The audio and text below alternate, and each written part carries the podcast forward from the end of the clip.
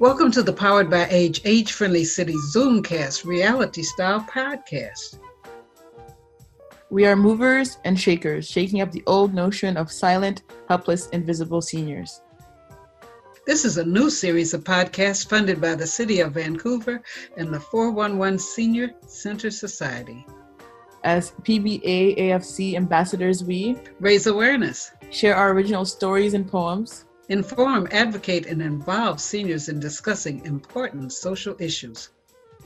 In short, these podcasts will help us, you, in creating an age friendly city for Vancouver today, tomorrow, the world.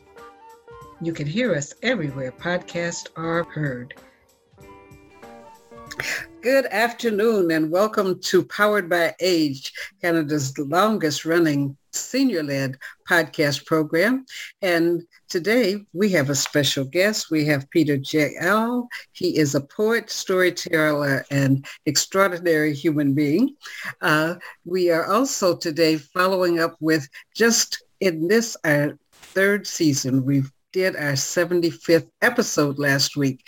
And in going through all those episodes, there were about 20 things that people uh, said when we were physically meeting at a building or going around to different associations talking about what they wanted to do.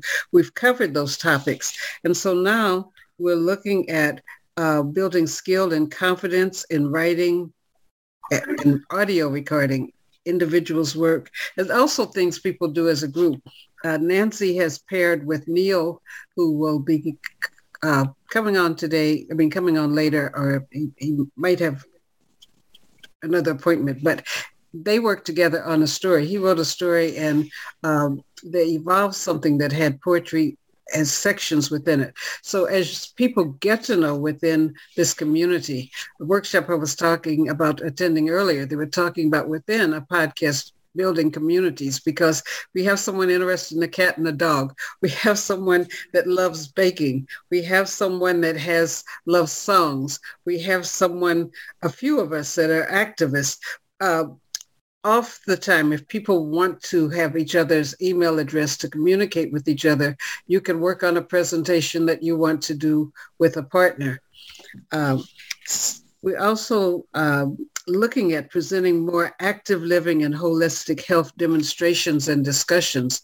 Uh, again, we know Delsa has done some uh, holistic work. We have a few other people that at other times someone shared us with us chair exercise. We learned about uh, tapping. So we want to continue to have presentations on holistic health things that we can demonstrate uh, and then discuss. Uh, inviting people to share. Oh, this is one that somebody sent me that they'd like for us to do, uh, inviting people to talk about how they save, share, or stretch their resources, or even um, make money. So we had uh, Ruth Christ, who is an author, who in her advancing age is excitedly interviewing and producing publishing. She's making work because she's helping people to get published. So any of you, both in if it's not something that you do, but something that you know someone who does, then you can let me know and we can target a date to have one or more people talk about how they um, stretch, stave, or make money. And then another one was um, looking at some of the awards, there are a lot of poetry awards. Some of the poetry awards you hear about are that you get an email for. Some of them are are fake. They just want to get people's money, and they then they tell you you have to pay a buy a fifty eight dollar book in order to get a copy. But um, we did get and belong to an association that sends out um, reliable, legitimate sources. Uh, Neil mentioned that, and I get a copy of uh, Writers Weekly. Writers Weekly has a long time history of dealing fairly with authors, giving authors, uh, sometimes they have book reviews, sometimes they talk about uh, scams, and then they have periodically a contest where people have 24 hours to write a short story around a topic. So uh, as others of you uh, reveal or identify sources that are looking for uh, publications, sources that pay for publications. That's something that we could have a presentation. And so, you know, podcast is just an independent radio program. We are like the radio program for 411, and there can be segments. So someone might always say, I've got, like Nancy knows about pets, she knows a lot about dogs, and she discovers that she was writing a poem. There might be uh, a pet news. There might be something uh, uh, and some others of us are having experiences with people that are in nursing homes and things to make people be aware of as caregivers, the value of your voice and the power of your voice. So we really, each of you is uh, a roving reporter on the lookout for things that would be good topics that you could bring or that you could suggest someone to bring. Uh, because of Delsa, when we made this call out, she knew Peter. And I said, I know a great writer and somebody who's got lots of books and who likes talking with people. And so now he is here. That brings me to um, introducing him. He is a retired teacher who remains active as an acclaimed storyteller and poet. Uh, schools, libraries, and universities across Canada and the Caribbean have welcomed him to read his work. He's an avid supporter of human rights and social justice, and he relates his empathy and passion for human values and social issues through his work. So he has a Bachelor of Education and a Master of Arts from the University of Toronto. I worked there once, and he is, uh, along after his readings, he will be uh, inviting us to share in activities that might include writing. So uh, we'll give each of you, people that come on at the beginning, they get a chance to give their 30 seconds of fame introduction. And then the next voice after that you will hear will be Peter. So uh, Delsa? I am Delsa. I am. Um, I work in hospitals. I am a yoga teacher. I meditate. I also read uh, books on philosophy and psychology aside the reading to uh, poetries and uh, short stories. That's wonderful. Uh, Nancy? I'm Nancy Sinclair, and I'm a podcast mentor with Powered by Age. I dabble in photography. I love the great outdoors. I'm a pet sitter and a dog walker and caregiver and and a writer, so to speak. and she's not afraid of bears. She has an energy that when a bear passes, oh. she takes a knee. The dogs come to her. They don't bark at the bear. The bear says, hmm, that's interesting and keeps on going. uh, Leslie? Yes, I'm Leslie Hebert. I'm uh, I teach English as a second language online, and I'm also a writer. I write short stories and poetry, and I'm currently working on a travel memoir. Wonderful. Prafula? Uh, hi, I'm Prafula Vyas and um, I am also a retired special education teacher and I've been retired for a few years now. And I dabble in a little bit of photography and I, uh, I love writing fiction and I'm working on a novel, a murder mystery novel right now, which is going through the second draft. I'm hoping to find people who will read it and give me some feedback on it. And I also write little poems which don't really rhyme. So, but I just like to do it when it just comes from the heart. So I, I just like to do a little bit of that. Yes, non-rhyming poems are all in demand right now. yeah. Okay, that brings us to our featured guest today, Peter. Who is muted? We can't hear you again, Peter. Oh, just unmute. Unmute, Peter. There, there we go. There you go. yeah. It gives me a great honor to read to my colleagues and fellow poets across Canada, from Vancouver right on to Toronto and um, farther afield. Um, I'll read a variety of poems. I don't have a theme really. I'll read one for us. And sometimes I, I reread poems. Gratitude. Thank you for my limbs that move, my arms that propel me along, my throbbing, beating heart, my speech, my mind as clear as a bell. Thank you for my eyes that see clearly. The little bird high up in the oak tree, I enjoy its sweet melody. Thank you for good friends and family, for receiving and returning a smile. Thank you for a cup of coffee, an evening glass of wine. Thank you for breaking and sharing bread. For all such blessings. Thank you.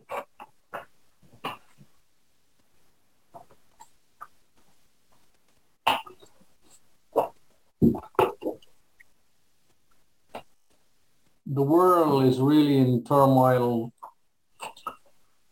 wars and brutality and the killing of children and the brutality meted out to children and women. September is gone, but this poem is called When September Comes. It was an ordinary September morning just before the autumn leaves began to fall. I sat horrified, speechless in the privacy of my living room, watching the Twin Towers fall. I watch half-naked innocent people parachuting in panic, plunging to escape death, only to splatter and sprawl like shot needles. I watch brave, dedicated people selflessly swarm into danger, defying death, then taken down one by one, falling in the line of duty. This circumcision at our gate this bleeding initiation into terror completed a crucifixion, painful double spear thrust in our side. After witnessing wicked deeds of wicked men, I walked, escaped my living room for the green open park. I watched chipmunks and squirrels jump and fall so playfully up and about the maple trees, clouds of white seagulls sailing silently, circling in our open danger, dangerous sky. My faith restored, I left the park inhabited by God's harmless creatures, returned to the privacy of my living room to reflect and compose myself. And when September comes again, just before the autumn leaves begin to fall, I will remember. I am of East Indian origin. I have dark skin. I'm from the Caribbean. And I do, and this sounds very strange, but I do empathize with people with dark skin living in an all-white society in America or England, Australia, and even Canada sometimes. I've struggled all my life, and it doesn't have to do only with white people.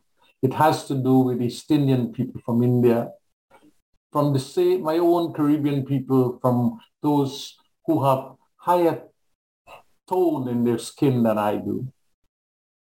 And this poem is dedicated, it's written for Kamau Brathwaite. He's a Barbadian poet. He died it's written, some of it is in dialect, Caribbean dialect, but you can understand it. Black skin. My San Antone teacher read me the story Scrubbing the Negro. Whenever I see a tub of boiling water, I cringe and I cry. Since ABC days, you see, I hated me. I always wanted to be clear, clear, clear, white, white, whiter than tea milk, not black like a tar, or black like bygone, black like the S of spades, or black like black foul shit laudation chamar. I cried, but I tried. Used white Pond's cold cream, menin, talcum baby powder, stayed in the shade to wait and wonder and when nobody was looking, I peeped under my arm just to see the progress of my gradual change to whiteness. when all my efforts failed, I moved to cold white Canada. But when I returned home for a visit, they would say, so you come back, eh? Look at you. You mean to tell me you live outside so long and you don't even catch a little color?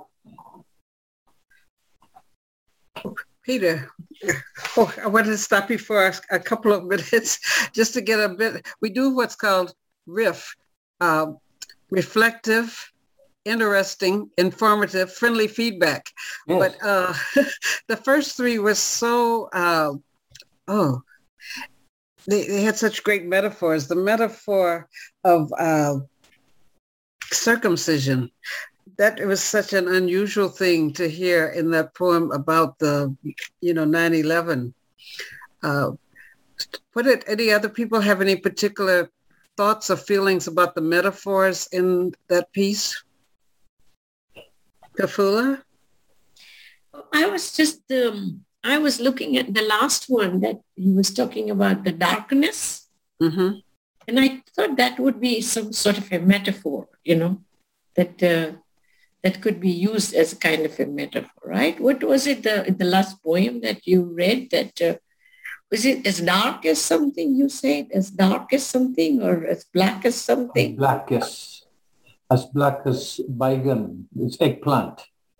It's black, yes, yes, it's as black as, yeah, yes. So I was thinking that the use of the color black was some kind of a metaphor or was it was it uh, to explain the depths of depression?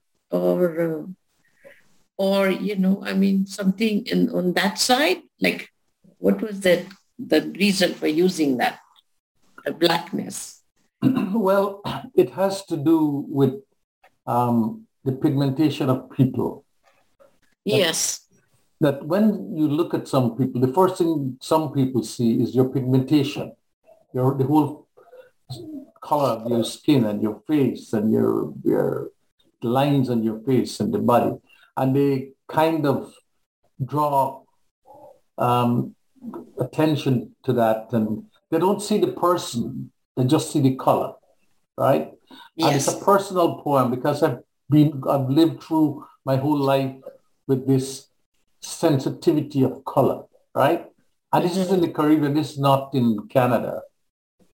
But um, uh, in colonialism, when the planters came to Guyana and Trinidad, Jamaica, and to get the slaves and the indentured people from England, from, from India, and from Portugal and from China to work on the sugar plantations, right?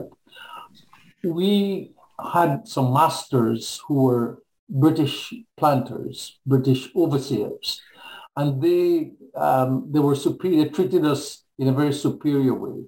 And even among us, Indians and Portuguese and Chinese we, and, and blacks and Africans, we kind of look at each other's pigmentation and there is a status there. Those who were um, white and close to the white person was given jobs in the banks and in insurance companies, and they were treated differently. But it's very subtle to understand that. You have to live it, you see. And um, yeah, you have to live it to experience it, right? This inferiority of your color. So yes. my po- yeah, my poem Black Skin um, yes. has to do with that, you know. Even very among, true. very true, though. Very true. Very true. It's like automatically assume that if you are a fair color, you are like, you know, in those days especially, that you are automatically considered superior. And if you are in a dark, darker color, then you are like automatically assumed as inferior, right? So that's it's something that was ingrained, isn't it? And translate that to North America, you have African Americans and African Canadians and all that, right? Um, we don't know what people go through to you have to have a lot of confidence in yourself and be strong about who you are as a person. Because people have in their heads these stories about you and this conception you know that you are inferior because you have black skin.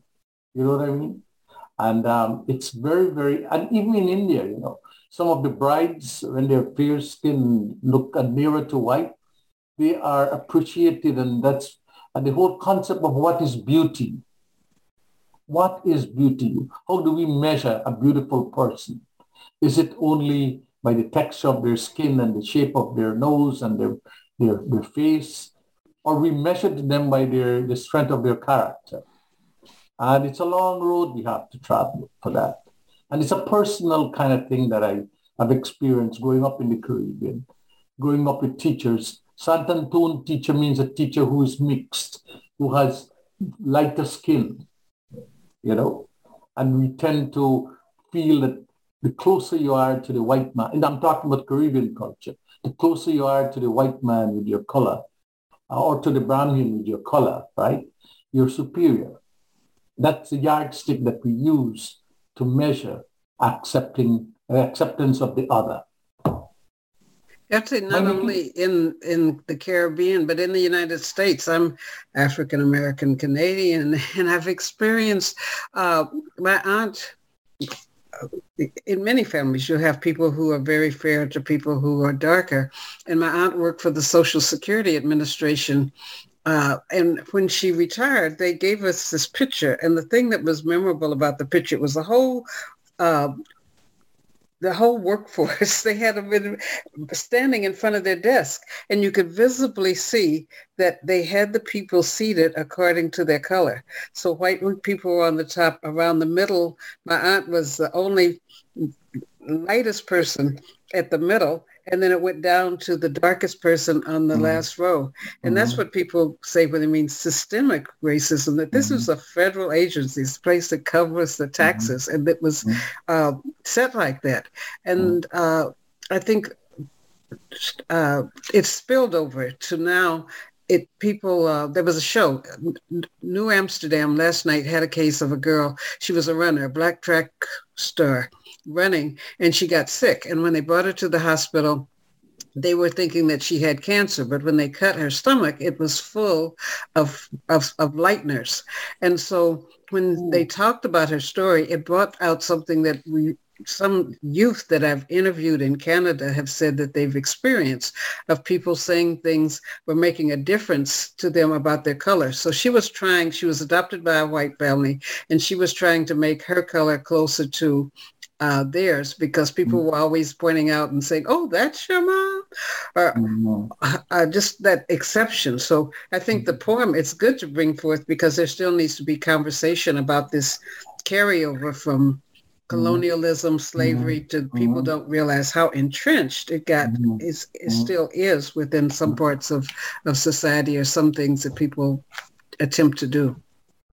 So it's not economic power only, class. It also has to do with perception of the color of one's skin mm-hmm. and uh, the, the whole definition of what is beauty and the role of the media in portraying beauty in advertisement who are the people we put up there on the screen, on the television to model what is beauty and what is right and, you know, it's, it's part and parts of our whole culture. It's, it's hard for us to deconstruct that.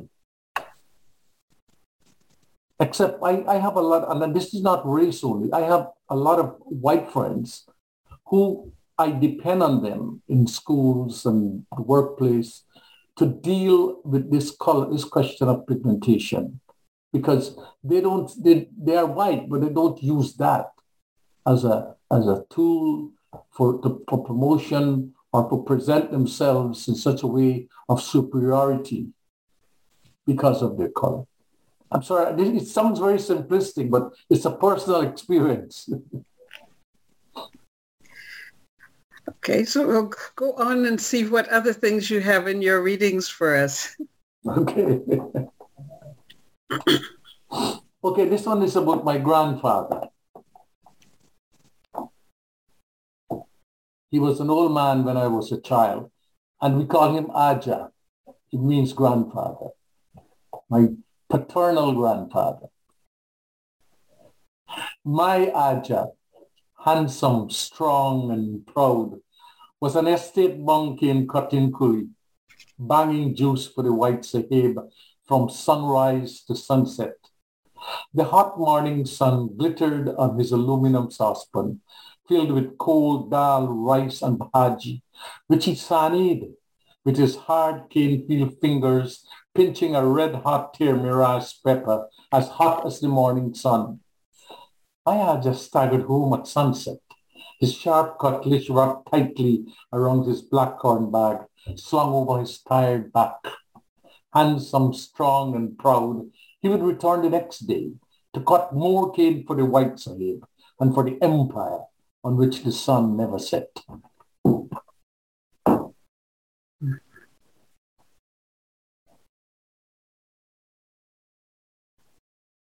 It's mixed up with a little bit of Caribbean dialect and language that is not only um, standard English. So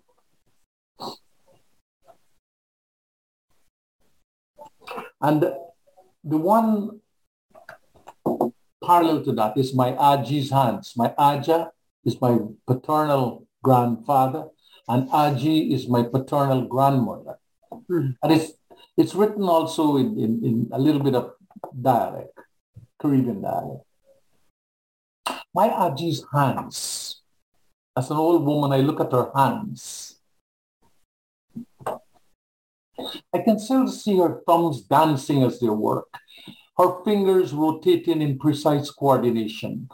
Those loving fingers bathed in coconut oil, helping each other, moving like a team of dedicated doctors to fix the infant's asleep.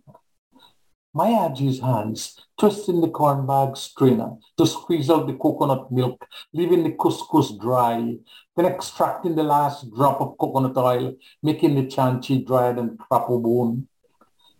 My Aji's fingernails, harder than alligator scale, sporting a permanent yellow from the cupex of the Jussia weed.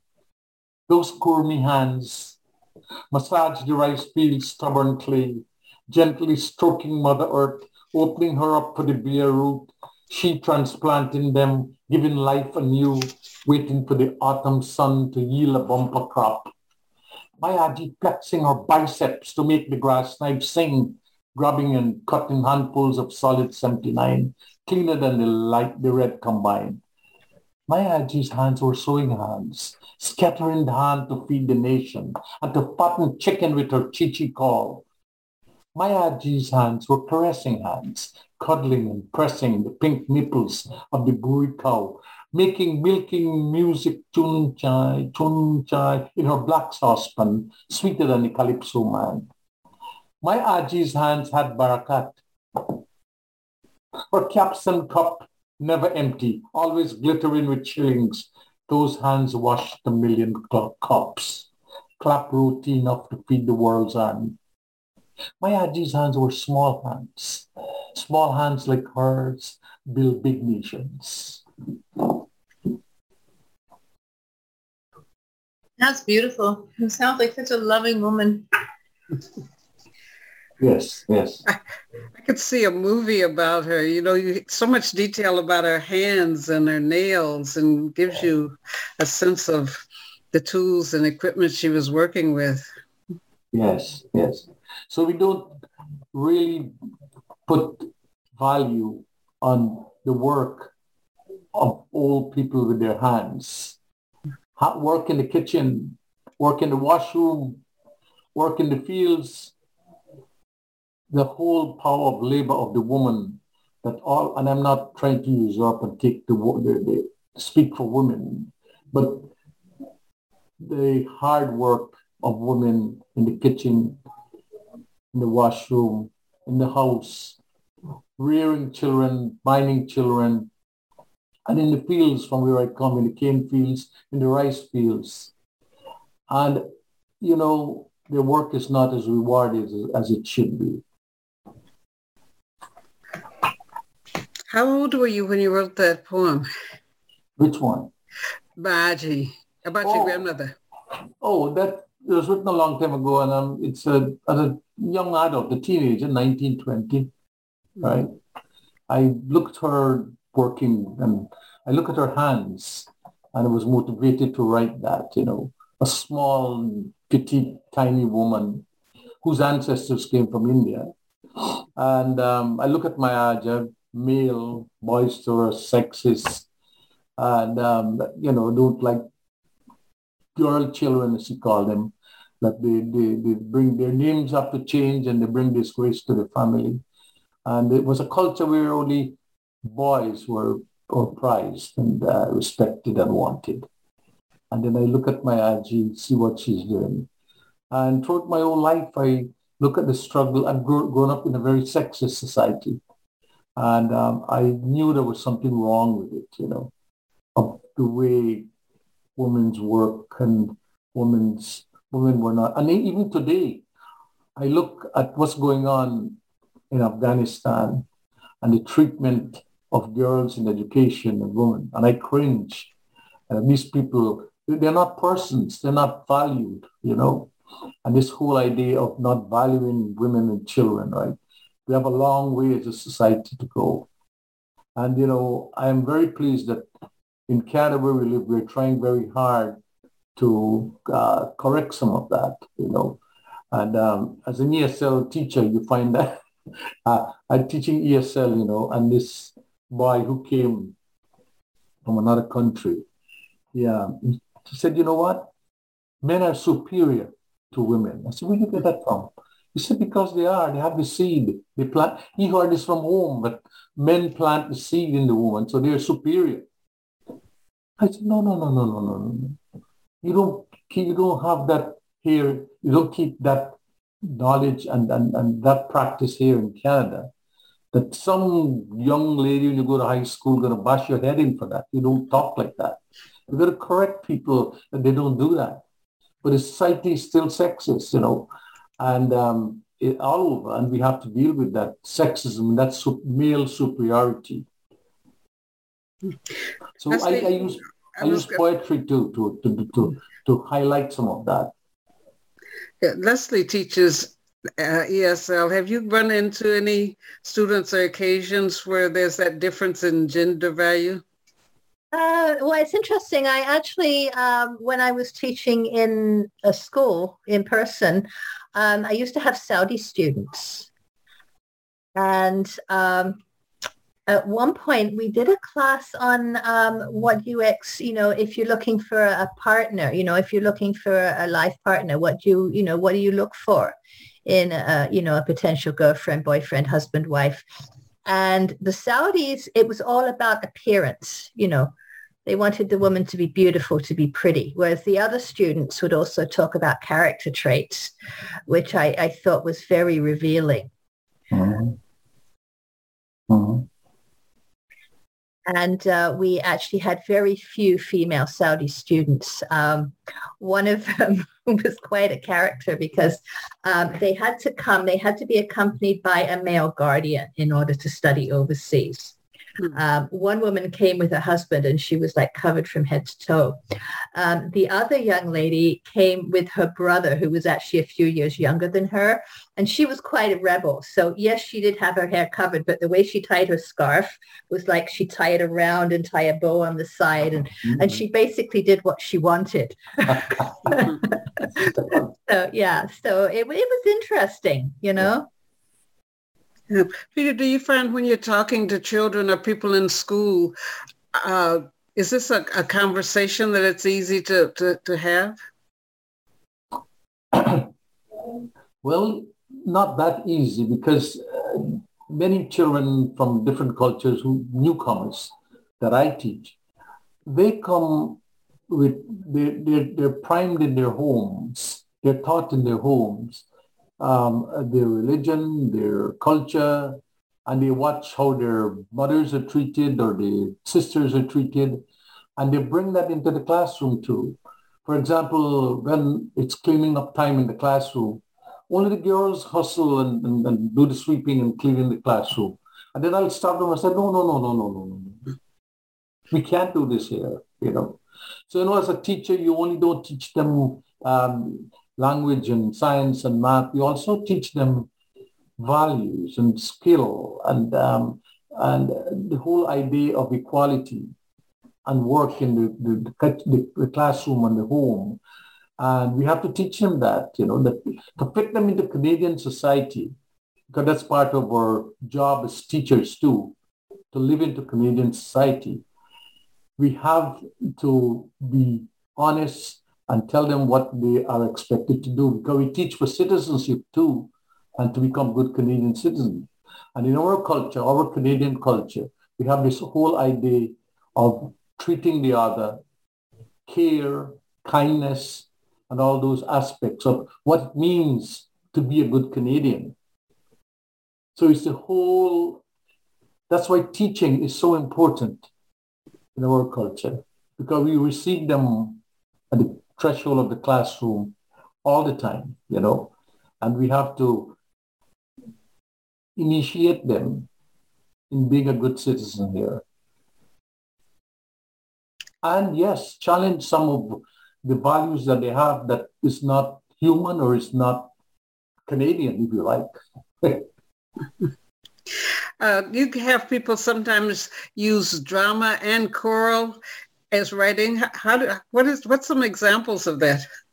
Um, choral, yes, choral is, is very very important, and um, uh, putting uh, poems on the board and chanting them and clapping them and and moving to them and all that, right?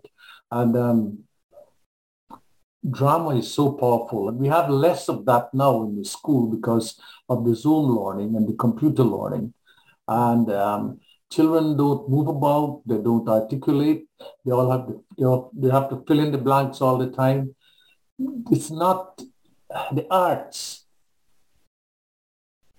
are the different parts of the arts are not really addressed in the school today. I'm sorry to say that, but that's my experience doing supply teaching now since I retired, that the arts are neglected and children are not you know, we, we are such in a rush to do things. Hurry, you know. This computer really hurry us on, hurry us along to do things quickly and, and, and to not to use our brains to, to because you, you quickly want to find the answer on the screen and you don't you don't have a, have time to relax retire leisurely find out what this means and think for yourself right it's all the thinking is done for you all the time.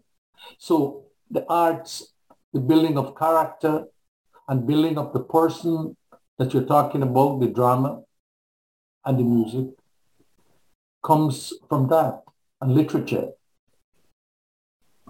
And um, to hurry children through school is not the right thing that we are doing in some quarters of the place, not in the whole country. Yeah, Prafula, what do you think in terms of, have you used uh, drama or other types of activities to get help help children with their language arts as well as their values?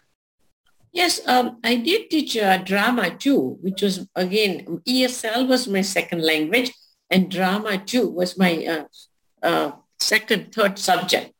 And um, I used drama to create like bring confidence into children mm. and, you know, uh, speech to improve their speech as well.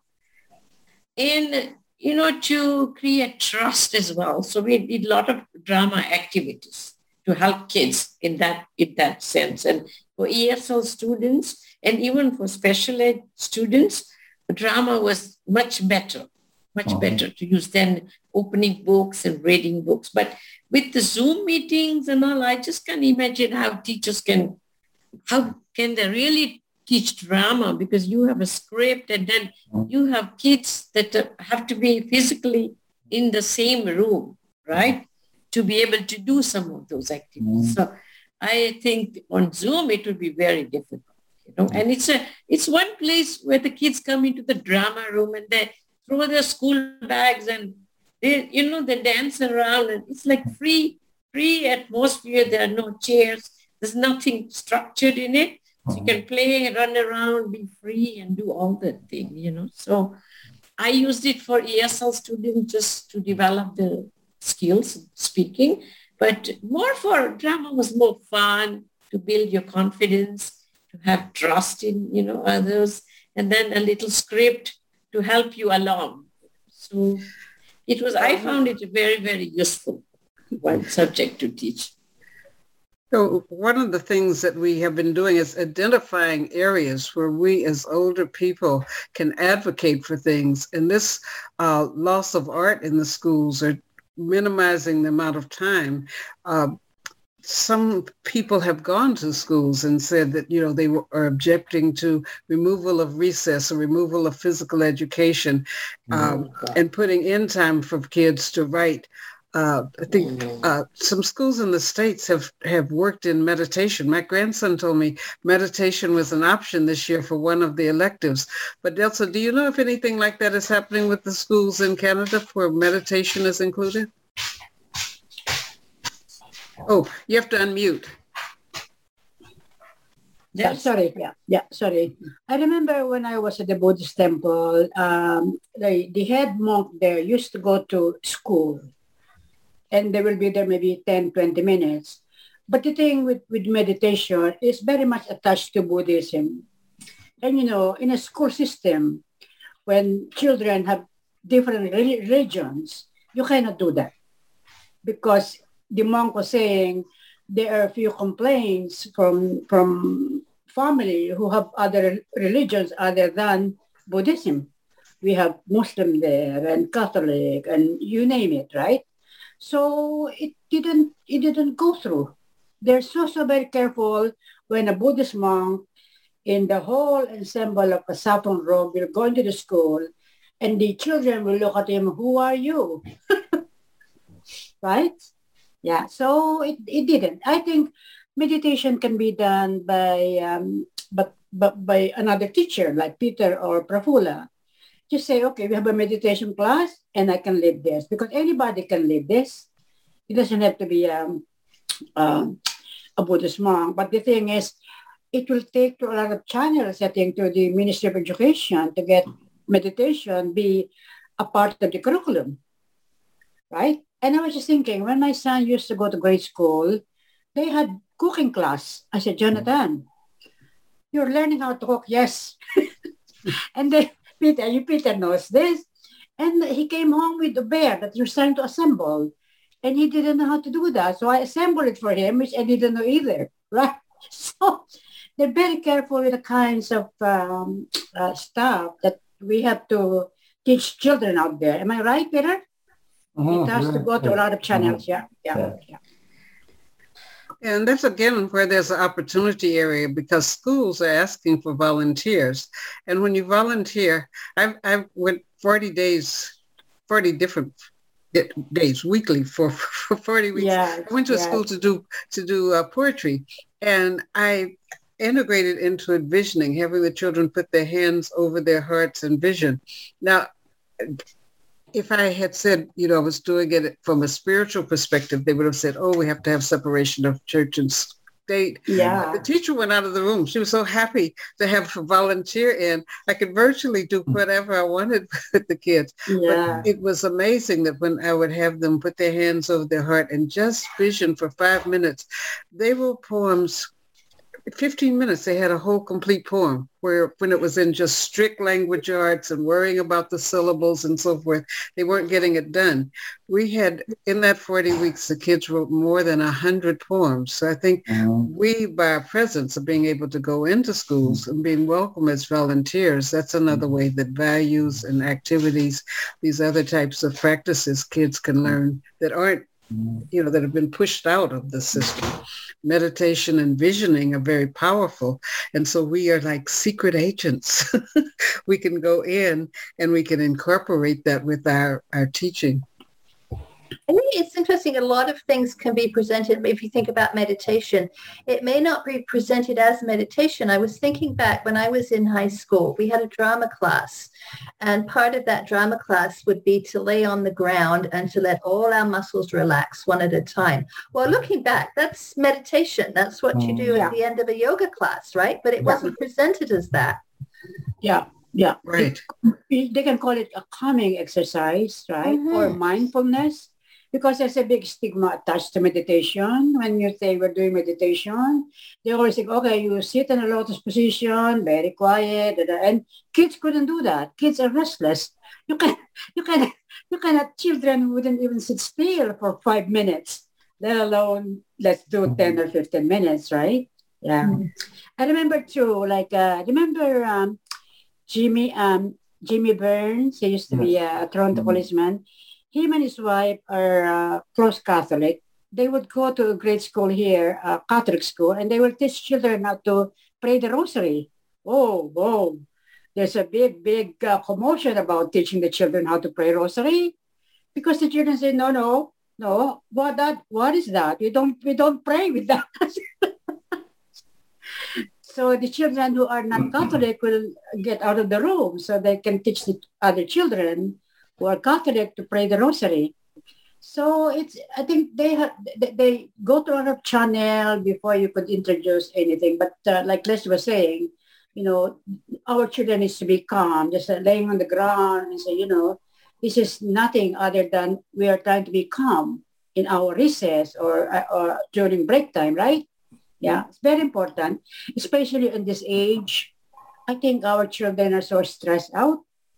The, the, the, the mental uh, issue, even among teenagers, and uh, are skyrocketing because they're just so stressed beyond belief. They need to, to, to, to, to, to stop and pause and, and become just for a little bit. It's a stressful world you're living. So stressful. Yeah. Anyway, I, I want to finish off now. I want to okay. Finish I want to do the last poem. And this one here is a poem for children. And um, what I do sometimes in, in the classroom, I write my own poetry for the children. And I wrote one here. It's for children, but it's also for adults.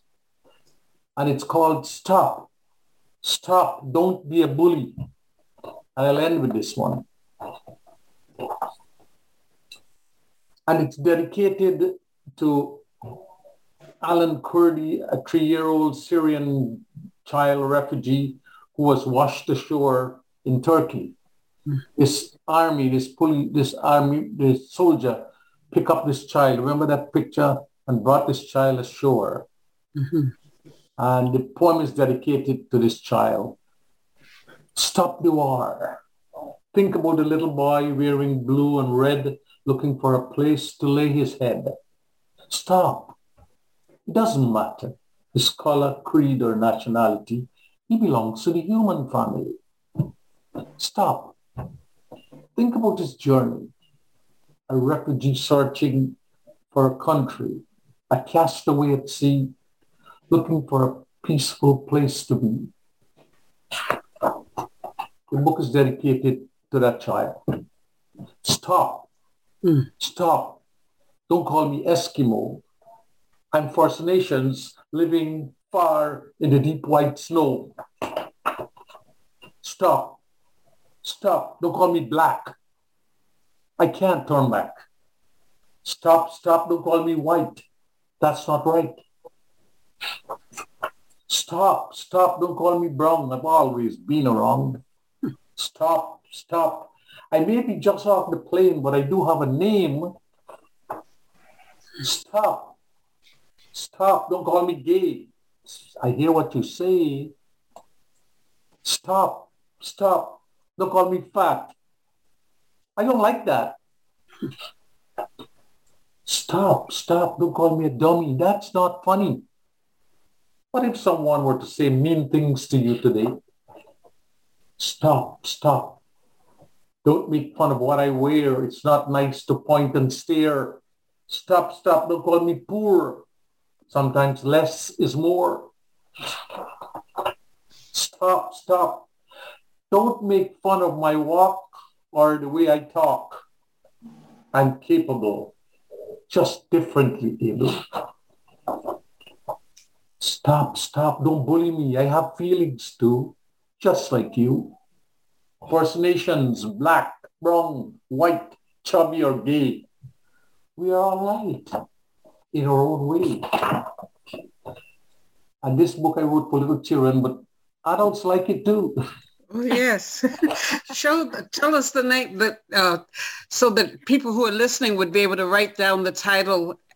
Oh, stop, stop. Don't be a bully. Okay. Hold it up a little bit. Hold it up a little bit, Peter, so we can see. Hold up a little bit. Yeah, okay. Oh, Stop, very nice. Okay. Very nice. And how would people get it? Well, they can order it in Amazon. They can order it in a books, any bookstore in, in Canada or wherever, you know. And then spell your name so people who are looking you up Oh. on Amazon.ca or All right. wherever. First name Peter, last name Jailall, like you lock everybody up. J A I L A L L. And a little plug is this is a Canadian book. All right. Oh, This is what it means to be a Canadian, to accept others in spite of their limitations. it's great because I think this country is going to be very colorful in the next few years. A lot of different culture here. Mhm. A lot of differences here. So this is, yeah. Do you ever have uh, children read it? Oh yes, yes, yes. When I go, like, when I go, I give it to the. Oh, it's in the schools here. I go, I take it to the classroom, and I give the teacher a copy, and then the children read it, and the teacher use it to teach, and mount the picture up on the board, so you can help children to understand that they have to accept each other. And Yeah. even simple thing, this one of stop, stop, don't call me fat. You know, we talk only about color all the time, but I like I, I like that part. Uh, don't stare the way I walk because I'm capable. That's right. That's But right. did you write that for all people who are unable to walk uh, because For- they're old? Yeah, for anybody, All right. not only children. Yeah. I read this book to adults and they like it, not children I only. get yes. It's, it's, it's very fitting. It's very, you know, it covers everybody. And it gives a nice way to give someone, you know, to have people read it or think about it. You know, nobody's left out. It's doing well too because at Christmas time, a lot of people buy to give children for gifts, you know. Yeah, that would be good. You know, they have a day that's the anti-bullying day. That would be a good day for all the schools. All the schools should have a copy of this book uh, in the library. Well, thank you. Yeah, yeah. Well, it makes me think of the song, What the World Needs Now is Love, More Love. Because the book in the end, when you don't do all those things, that's the definition of, of sharing and spreading love. Yeah. And again, Charlotte, I can't say what a service you're doing there to our country and to people around using the media uh, to talk about poetry and um, associated living and caring for others, for the other. And um, it's good. Keep keep going, keep doing it. And I will I will be part of this group as much as I can. I do other things, but You're welcome as much as you can be here.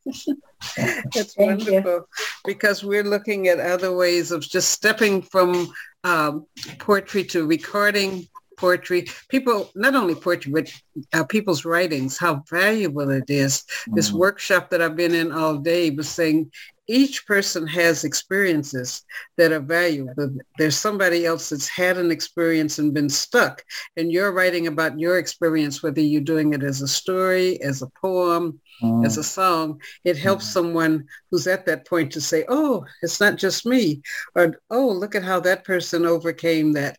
Look at how that person named Leslie discovered the value that people have a practice of conserving water by having everybody take a bath and rinse in that same tub after they've thoroughly cleaned themselves.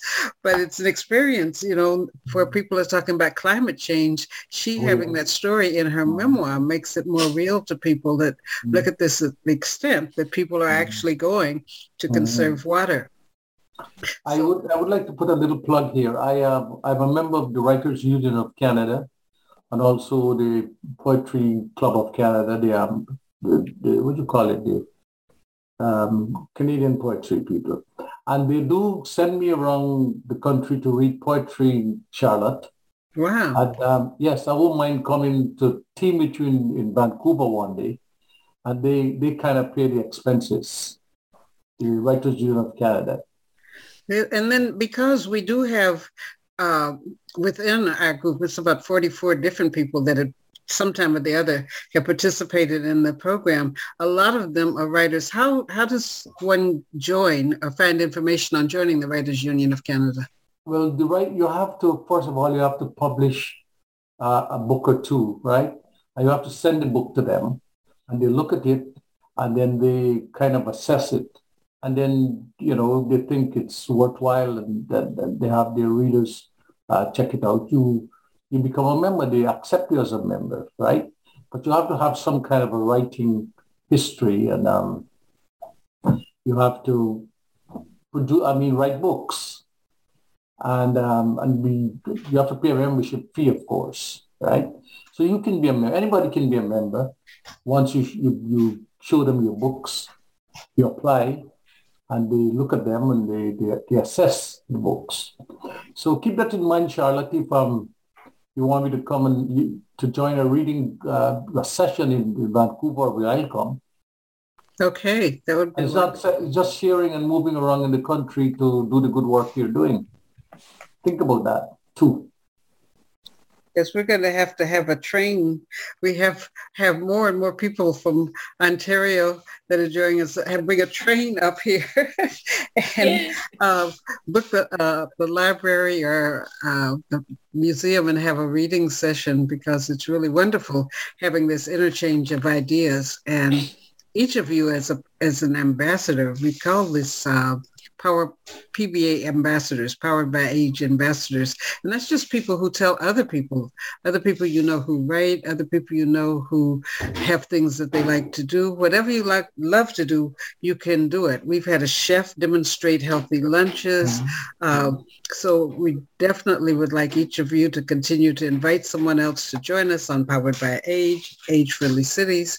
And uh, we will be next week continuing on with looking at how to put your best voice forward because we are going to be creating audiobooks. So Peter, while there are some people that, ha- that have published two books, but from this group, we are moving from uh, people having done creative writing class, and done poetry, to putting them together in a book. Some have got uh, some of their material on our website, but we are definitely working toward nurturing and encouraging and helping people to get their material published or recorded. Yes. And then the next step is the movie, because we have software where you can make a three-minute movie. So that's part of all of what's in the works and in the unfolding of Powered by Age as we go from our 75th to our 100th episode. Yeah. We, we haven't heard from Neil. Is Neil okay? Uh, to, he said that there's something that he might be doing today. So, oh, yeah, he does a, a, lot of walks and is involved in a couple of groups. So I imagine that's why he isn't here. All right. Okay, well, thank you all. I'll look forward to seeing you again next week. And remember to bring a poem a short poem as something to practice with when we do the put your best voice forward activity yeah, next week. I, I have one. Do we have two minutes? I have one. Oh no, this is to bring it for next week, oh, next so that you okay, to read it in the the okay, activity. All right, we don't have time. All right, I will. I will.